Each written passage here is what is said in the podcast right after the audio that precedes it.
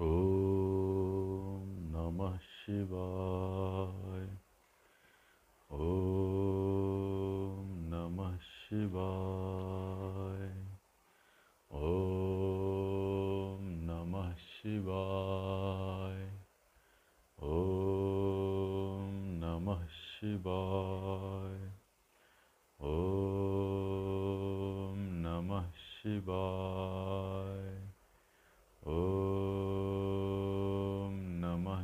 शिवाय। ॐ नमः शिवाय। ओम। आप सभी सज्जनों का, बंधुओं का, मित्रों का इस नए पॉडकास्ट में स्वागत है। और आज का विषय कुर्म पुराण से लिया गया है, जो वेद व्यास जी द्वारा भगवान वेद व्यास जी द्वारा लिखित है। और इसमें धर्म का, कर्म का, ज्ञान का, भक्ति का, ईश्वर के स्वरूप का और ईश्वर दर्शन, साक्षात्कार का विज्ञान छिपा है। समय समय पे इस पुराण से जो भी महत्वपूर्ण बात है, हम लोग उसकी चर्चा करते हैं। ताकि हमारे जीवन में भी सुख आवे, शांति आवे, ज्ञान आवे। ईश्वर का दर्शन हो, ईश्वर की भक्ति हो, ईश्वर का आशीर्वाद मिले। और यह जीवन में ज़रूरी भी है कि जीवन जो मिला है, उसका सदुपयोग हो। और जो जीवन मिला है ईश्वर से, उसका सदुपयोग यही है कि हम ईश्वर का स्मरण निरंतर करते रहें। जो भी काम करते हैं काम तो रुकना नहीं चाहिए, काम रुकेगा तो रोटी, कपड़ा और मकान कैसे आएगा? काम तो ईमानदारी से करना ही है। साथ ही साथ काम करते रहिए और जब करते रहिए। काम के साथ जब ईश्वर का स्मरण होता है तो काम में आनंद भी आता है, काम अच्छे से भी होता है और काम करके शांति भी मिलती है। आज का जो समय है, सब लोग काम कर रहे हैं। लेकिन शांति नहीं है। परिश्रम कर रहे हैं, शांति नहीं है। धन कमा रहे हैं, शांति नहीं है। घर, परिवार, समाज बसा रहे हैं, शांति नहीं है। क्यों इतने श्रम के बाद भी विश्राम नहीं क्यों इतने मेहनत के बाद भी थकान मिटती नहीं परेशानी और चिंता का सबब बना रहता है। क्योंकि काम करते हैं तो लगता है मैं अपने लिए कर रहा हूँ। मैं करता हूँ, मैं इस कर्म का फल भोगूँगा, मैं ही सब कुछ हूँ, मैं स्वयं को ही स्मरण करता हूँ। स्वयं का और संसार का सदा स्मरण करते हैं, उससे परेशानी होती है। हम क्या याद करते हैं, किसका गुणगान करते हैं, क्या सोचते हैं, इससे बहुत फ़र्क पड़ता है। किस प्रकार का ज्ञान हम अपने मन में रखते हैं, किस तरह के ज्ञान का उपयोग दिन रात आप कर रहे हैं। इसी से सारा आपका समस्या बनता है और उसी से समस्या हल भी होगा। मन में सिर्फ़ अच्छे विचारों को स्थान देना है, सिर्फ़ सुंदर विचारों को, सिर्फ़ ज्ञान को स्थान देना है। जो निम्न ज्ञान, निम्न विचार है, उसको हटाना है। जितना हटाएँगे, उतना ही जीवन सुंदर होगा, मन सुंदर होगा, जीवन में उतनी ही शांति होगी। ना तो शांति धन से मिलना है, न पद से मिलना है। ना आपके भोग विलास से मिला शांति तो मन जितना सुंदर होगा, मन चंगा तो कटौती में गंगा। मन जितना सुंदर होगा, पवित्र होगा, दिव्य होगा, उच्च होगा, उतना ही आनंद होगा, उतनी ही शांति होगी, उतना ही प्रेम होगा। नहीं तो प्रेम होगा जीवन में, लेकिन आपको दिखेगा नहीं कि प्रेम है। वह ईर्ष्या में बदल जाएगा, नफरत में बदल जाएगा, द्वेष में बदल जाएगा। काम तो होगा आपके पास, बहुत काम भी आपको उब पैदा करेगा। आजकल लोग बहुत अच्छे अच्छे नौकरियाँ प्राप्त करने के बाद भी छोड़ देते हैं। अच्छे अच्छे पोस्ट पे जाके भी भटक जाते हैं, बेईमान हो जाते जाते हैं। कुछ और सोच के करने कुछ और लगते मतलब क्या है? मतलब यह है कि मन में सच्चा ज्ञान नहीं है। मन में कुछ और ज्ञान है। इसलिए पुराण पढ़ना चाहिए, गीता पढ़ना चाहिए, रामायण पढ़ना चाहिए, जो भी शास्त्र आपको अच्छा लगता है पढ़ना शास्त्रों में अच्छा ज्ञान है। जितना अच्छा ज्ञान मन में होगा, उतना मन अच्छा होगा। जितना मन अच्छा होगा, उतना आपको काम में मन लगेगा, घर में मन लगेगा, सब चीज़ में मन लगेगा। मन नहीं लगने का मतलब है मन में जो विचार हैं, जो ज्ञान है, वो ठीक नहीं है।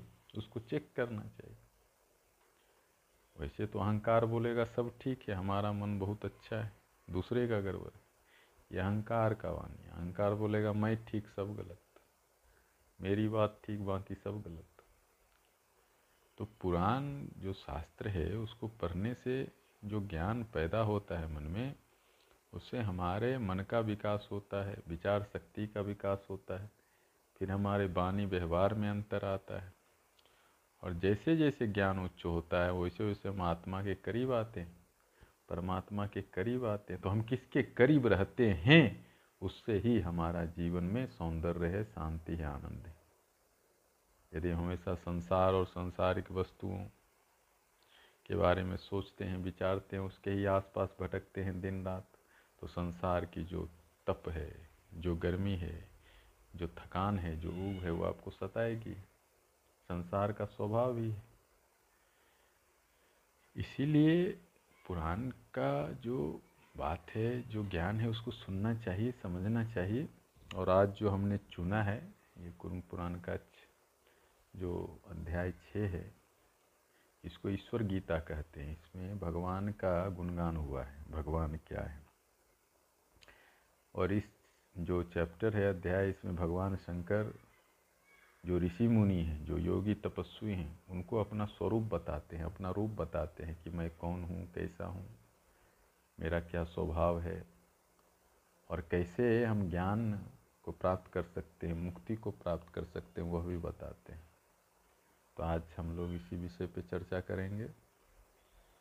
भगवान शिव कहते हैं, हे ऋषि गुनी हे ऋषिगण, आप सब लोग सुनिए मैं भगवान शंकर, भगवान ईश्वर का गुणगान करता हूँ, उनका महात्म्य बताता हूँ।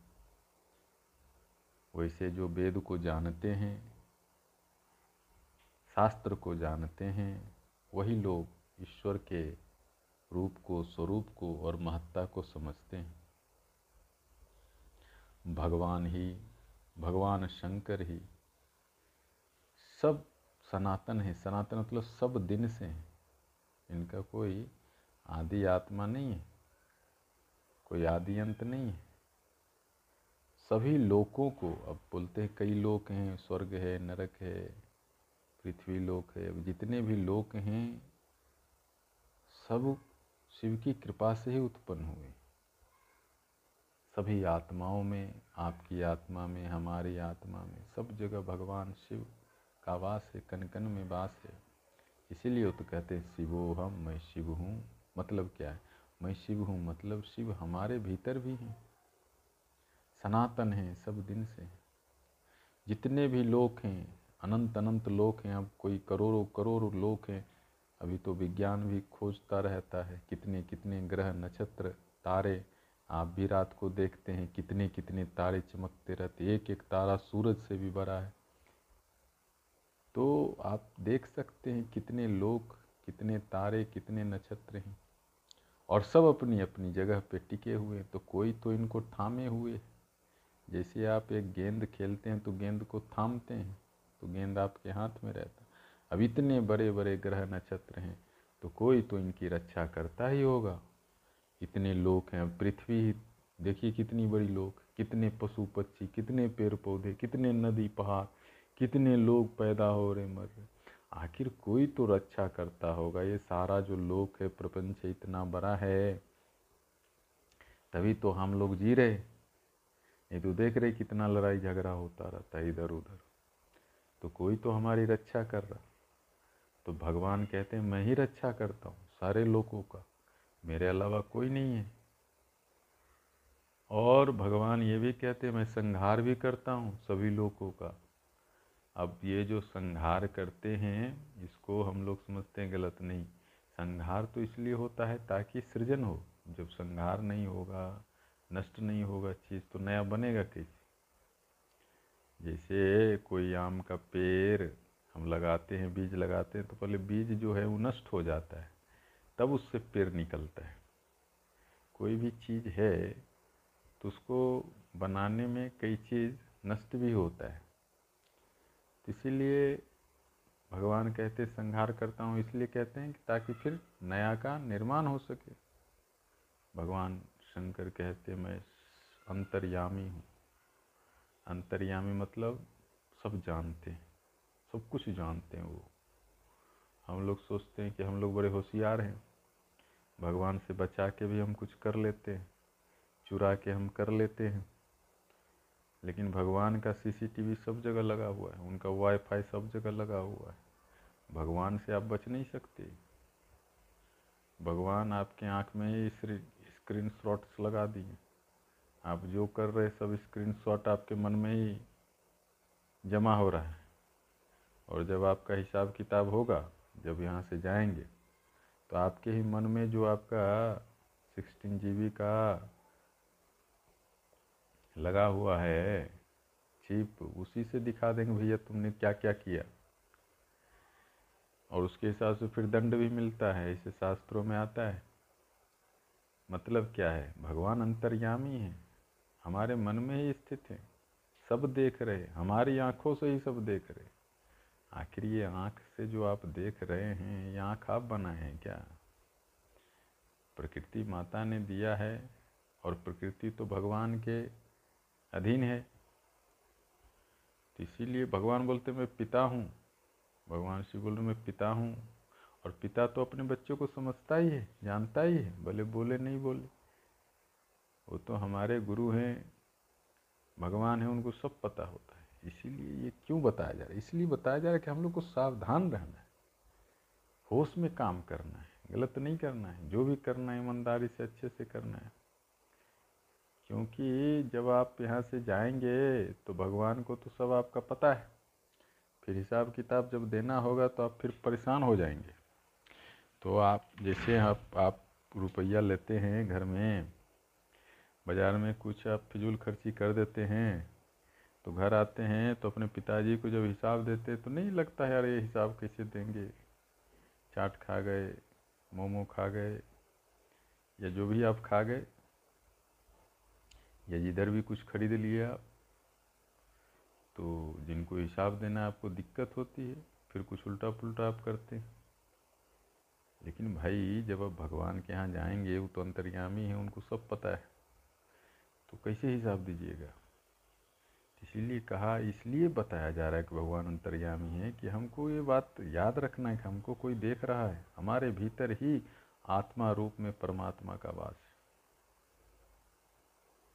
तो उस आत्मा का सम्मान करना है और अच्छा काम करना है। और भगवान सब देख रहे हैं। और भगवान से ही सृष्टि का आरंभ है। मध्य में वही देखते हैं, अंत भी वही करते हैं। भगवान का कोई सीमा नहीं है, सब जगह है। ये नहीं कि यहाँ है, वहाँ नहीं है, वहाँ है। नहीं नहीं नहीं, ऐसा नहीं सोचना है। यहाँ लिखा जा रहा है उनकी कोई सीमा नहीं, सब कुछ उन्हीं में स्थित है कन कन में वही। और इसमें कोई शक नहीं करना चाहिए। शास्त्रों का वचन है, संत ऋषि मुनियों का वचन है। और भगवान कभी कभी अपने रूप को भी दिखाते हैं। लेकिन भगवान यहाँ कह रहे हैं कि जो मेरा रूप है, जिसको संत लोग देखते हैं वो तो माया द्वारा वो निर्मित करते हैं। भगवान का रूप तो अनंत है। भगवान कृपा करके भक्ति से प्रसन्न होके दर्शन देते हैं संतों को, लेकिन भगवान उससे भी बड़े हैं। सभी पदार्थ में विराजमान है, सारी सृष्टि में, सारे जगत में विराजमान है और सारे जगत को कर्म के लिए प्रेरित करते भगवान की देखिए क्या इच्छा है। देखिए, हम भी अभी कुछ काम कर रहे पॉडकास्ट बना रहे, सत्संग कर रहे, कुरुम पुराण पढ़ रहे, पढ़ा रहे आपको, ताकि थोड़ा ज्ञान हमको भी मिल जाए, थोड़ा आपको भी मिल जाए। प्रेरणा कहाँ से आ रही? आप सुन रहे, मैं सुना रहा हूँ, ये भी तो एक काम है एक क्रिया है। कैसे हो रहा है? यह हो इसलिए रहा है कि ईश्वर हम में, आप में, सब में वास करता है। ईश्वर प्रेरित कर रहा है कि हम लोग कुछ अच्छा करें, कुछ अच्छा सुने, कुछ अच्छा बोले, ताकि ये जगत का कल्याण हो। सारा विश्व, सारा संसार कुछ न कुछ प्रयास करता रहता है। सब अपने अपने स्वभाव के अनुसार प्रयास करता है। कोई कुत्ता है तो कुत्ते की तरह भौ भौ करेगा। कोई गधा है तो गधे की तरह करेगा। कोई उल्लू है तो उल्लू का स्वभाव है उसका। तो तरह तरह के पशु पक्षी हैं। सब अपने अपने स्वभाव के अनुसार प्रयास करते हैं। क्योंकि परमात्मा ने सबको उसी तरह बनाया, उसमें किसी का कोई दोष नहीं है आना होना चाहिए। मानव भी हैं, कई तरह के मानव हैं। कहते हैं, चार लाख प्रकार के मानव हैं। हम भी मानव, आप भी मानव और भगवान बुद्ध भी मानव, और भगवान जीसस भी मानव, और भगवान राम, भगवान कृष्ण। बड़े बड़े संत, महात्मा, ऋषि, मुनि सब तो मानव शरीर में ही रहते हैं। लेकिन उनका ज्ञान देखिए, उनका स्वभाव, व्यवहार, वाणी देखिए, लगता नहीं है कि वो मानव है। तो मानव शरीर में रहते हुए भी कोई भगवत्ता को प्राप्त कर लेता है, ईश्वरत्व को प्राप्त कर लेता है, सत्य को जान लेता है, धर्म को जान लेता है, स्वभाव को जान लेता है तो मानव शरीर में रह के भी कोई दानव हो सकता है, मानव शरीर में रह के ही कोई देवता हो सकता है। यह तो हमारा स्वभाव के अनुसार होता है और इसके लिए परमात्मा मदद करते हैं, परमात्मा कृपा करते हैं। भगवान ही काल हैं, काल रूप में, समय रूप में सारे जगत को प्रेरित कर रहे हैं। और देखिए, यहाँ कह रहे हैं मुनियों आप देख रहे हैं कितना बड़ा संसार है। आप घूमना चाहेंगे तो घूम नहीं पाएँगे। लेकिन बोलते हैं, भगवान की इतना बड़ा जो संपूर्ण संसार है, इसकी रचना मैं अपने एक अंश से करता हूँ। अब देखिए, इस बात को आप समझ जाएँ, और हम समझ जाएँ तो आप समझ सकते हैं, ईश्वर कितनी बड़ी सत्ता है, कितना अनंत विस्तार है, और कितने विशाल होंगे ईश्वर। अनंत। एक अंश से ये सारी सृष्टि की रचना कर दी। और दूसरे अंश से बोलते हैं, इसका फिर हम संहार कर देते हैं। बनाने वाले भी वही, बिगाड़ने वाले भी वही। रचते भी वही, फिर संहार भी वही कर देते हैं दोनों एक अंश से कर देते हैं। तो भगवान को समझना बड़ा कठिन है। भक्ति कर सकते हैं, समझना तो बहुत कठिन है। कह रहे हैं कि जो संसार का आदि है, मध्य है, अंत है, सब मैं ही करता हूँ।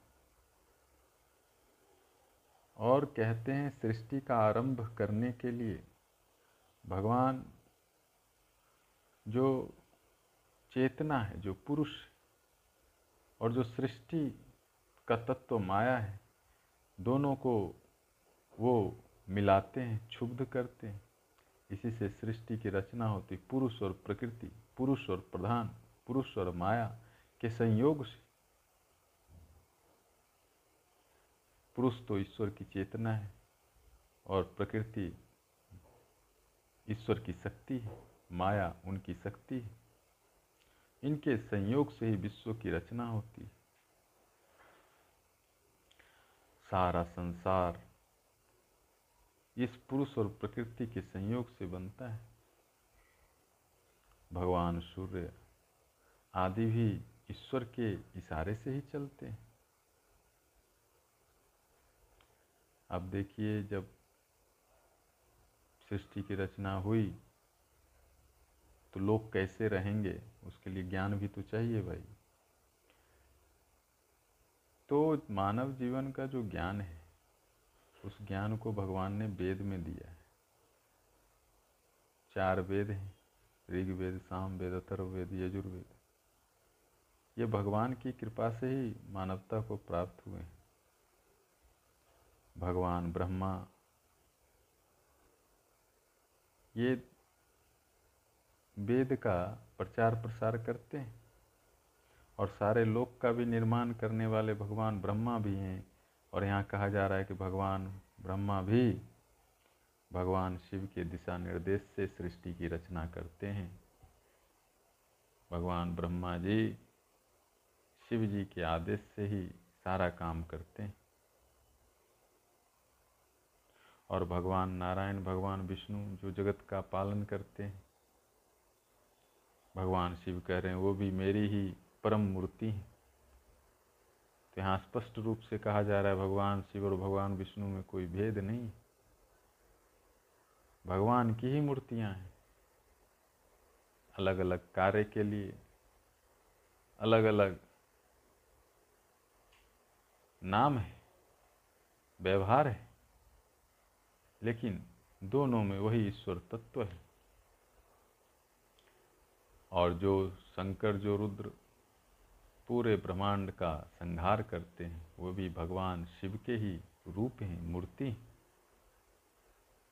तो भगवान शिव के आप देख रहे हैं, कितने मूर्तियाँ हैं। भगवान कहते हैं कि देवताओं को अब देवता लोग तो स्वर्ग में रहते हैं। उनको जो भोजन मिलता है और पितरों को जो पितर लोग में रहते हैं, उनको जो भोजन मिलता है, वो अग्निदेव भी भगवान शिव के अधीन ही काम करते हैं। भगवान शिव की शक्ति से प्रेरित होकर ही काम करते हैं। अग्निदेव ही हमारे पाचन संस्थान को चलाते हैं। अग्निदेव ही पितर लोग में पितरों को भोजन पहुंचाते, देवताओं को भोजन पहुंचाते। भगवान शंकर के निर्देश से ही अग्नि देवता सारे आहार को पचाते। अब देखिए, जल भी बहुत सारे संसार में जल के बिना कैसे चलेगा? पानी तो बहुत ज़रूरी है। तो पानी के भी देवता हैं। वरुण कहते हैं उनको। देवश्रेष्ठ वरुण। वो भी भगवान शिव के अधीन ही है। भगवान शिव के निर्देश से ही चलते हैं। वायुदेव हैं। अब देखिए, हम सांस ले रहे, छोड़ रहे, आप भी सांस ले रहे, छोड़ रहे। अब वायु नहीं रहेगा तो हम लोग हरिओम हो जाएँगे। बचेंगे ही नहीं। राम नाम सत्य हो जाएगा। तो ये वायु देव भी भगवान की आज्ञा से ही सारे शरीर को पोषण करते। देखिए, हमारा शरीर, आपका शरीर सब वायु से चल रहा है। तो सारे देवता भी, अब देखिए जो चंद्रमा देवता है, वो भी देवता है। तो जल देवता है, सूर्य देवता हैं, ब्रह्मा जी हैं, वेद भगवान हैं, पितर लोग हैं। देखिए, सब के पीछे भगवान शिव की शक्ति ही काम कर रही है। भगवान शिव कहते हैं कि मैं ही हूँ सब करने वाला। अब देखिए, भगवान सूर्य हैं, वो एक दिन नहीं उगेंगे तो पूरा संसार जो है अंधकार में रहेगा। सारे संसार को प्रकाश कौन देता है? कौन उजाला करता है? भगवान सूर्य। भगवान सूर्य भी भगवान शिव की आज्ञा से ही काम करते हैं। अब देखिए, इंद्र देवता हैं। वो देवताओं के भी राजा हैं और संसार को भी चलाते हैं, बारिश वगैरह भी कराते हैं। यज्ञ वगैरह का भी फल देते हैं, बहुत बड़े देवता कहते हैं, वो भी भगवान शिव के आज्ञा से ही चलते यम देवता है। जो मृत्यु का सारा हिसाब किताब करते हैं, किसको कब मरना, कहाँ जाना, यमदेव कहते हैं उसको। तो ये जो मृत्यु के देवता है, मृत्यु की भी एक व्यवस्था है, कौन मरेगा, कब मरेगा, कहाँ जाएगा, स्वर्ग जाएगा, नरक जाएगा, कुत्ता बनेगा, बिल्ली बनेगा, बड़ा हिसाब किताब है उसका। भी मृत्यु के बाद भी जीवन है। अब ये सब भी देखिए, भगवान शिव के निर्देश से ही काम करते हैं। देखिए, भगवान शिव की महिमा परम्पार है। इसीलिए कहते हैं, भगवान शिव के शरण में जाना चाहिए, सबको ओम नमः शिवाय मंत्र का जप करना चाहिए, क्योंकि इसी से कल्याण है। देखिए सबको संपत्ति चाहिए, धन चाहिए। अब धन के भी स्वामी कौन कुबेर। अब कह रहे हैं, यहाँ लिखा है कि कुबेर के भी मालिक कौन? भगवान शिव। तो इसका क्या मतलब? इसका मतलब धन भी चाहिए, सुख भी चाहिए, संपत्ति भी चाहिए तो भगवान की आराधना करनी चाहिए। भगवान शिव के चरणों में ध्यान करना चाहिए। और देखिए, राक्षस वगैरह के भी जो स्वामी हैं, वो सब भी भगवान शिव के अधीन रहते हैं। तो भगवान शिव की देखिए शक्ति कितनी है, राक्षस लोग तक को कंट्रोल कर देते हैं। तो उनकी शक्तियाँ अनंत हैं। इसीलिए कहते हैं, बेताल होता है, भूत होता है।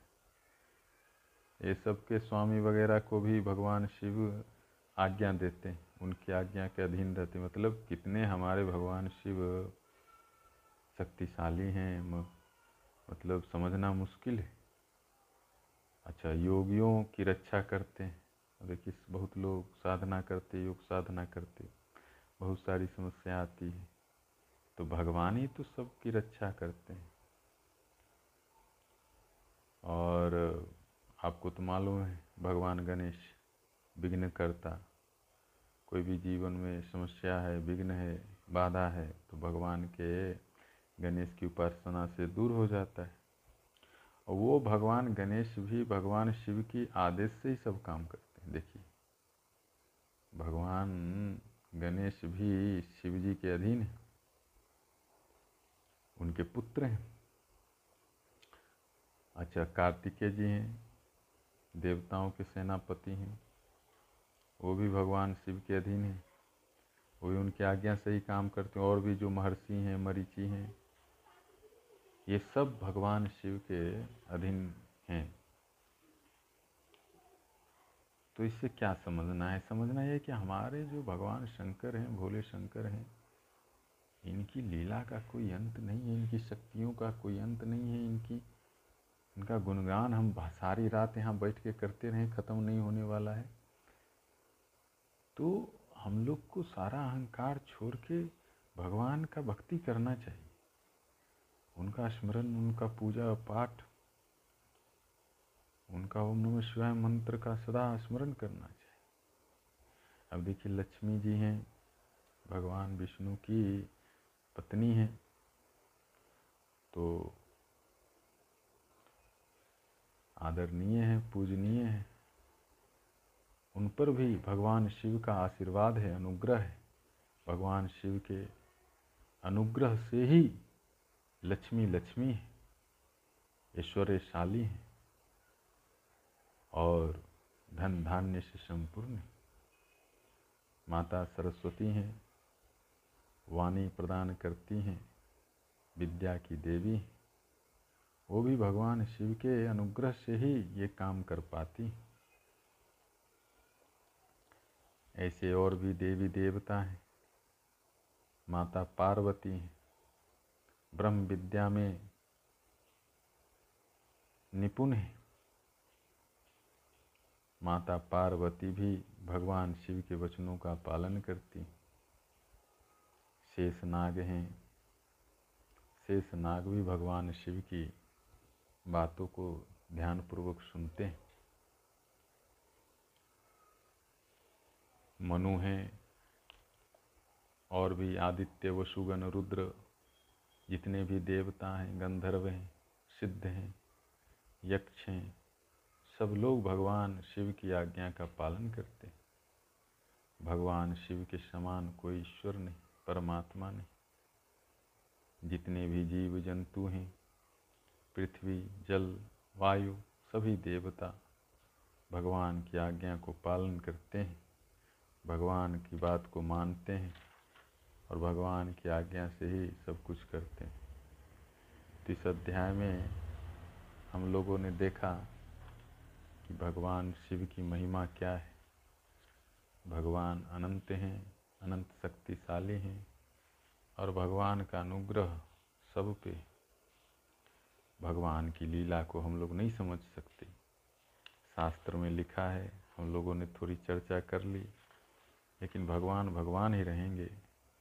हम लोगों को एक ही चीज़ करना चाहिए, उनकी पूजा करनी चाहिए, उनसे रोज़ प्रार्थना करनी चाहिए, रोज़ उनका ओम नमः शिवाय मंत्र जपना चाहिए। और जितना हो सके भगवान का बार बार स्मरण करना चाहिए। संसार की वस्तुओं को हमेशा याद करने से, संसार की घटनाओं को हमेशा याद करने से कोई लाभ अंततः नहीं मिलने वाला है, क्योंकि संसार तो आएगा जाएगा। लेकिन ईश्वर तो हमारे अपने हैं माता पिता हैं, हमारे जन्मदाता हैं और अंततः प्रत्येक व्यक्ति को ईश्वर में ही लीन होना है। इसीलिए ईश्वर के स्वरूप को बार बार सुनिए और समझिए, क्योंकि एक बार में नहीं समझ में आएगा। तो इस पॉडकास्ट को बार बार सुनिए, समझिए और इसी बहाने सिर्फ़ सुनने मात्र से भी देखिए ईश्वर का स्मरण बना रहेगा। बहुत बड़ी बात है, देखिए। सुनने से भी कल्याण होता है। सुनने से भी पुण्य होता है। क्या हम सुनते हैं उसका बड़ा महत्व है? क्योंकि जो सुनते हैं, उससे हमारा मन बनता है। मन का भोजन है सुनना। भगवान के बारे में बार बार सुन के हम भगवान के करीब पहुँच सकते हैं। तो यही प्रयास हम लोग को करना है। फिर मिलेंगे तो और हम लोग चर्चा करेंगे। तब तक के लिए ओम नमः शिवाय, ओम नमः शिवाय, ओम नमः शिवाय, हरि ओम।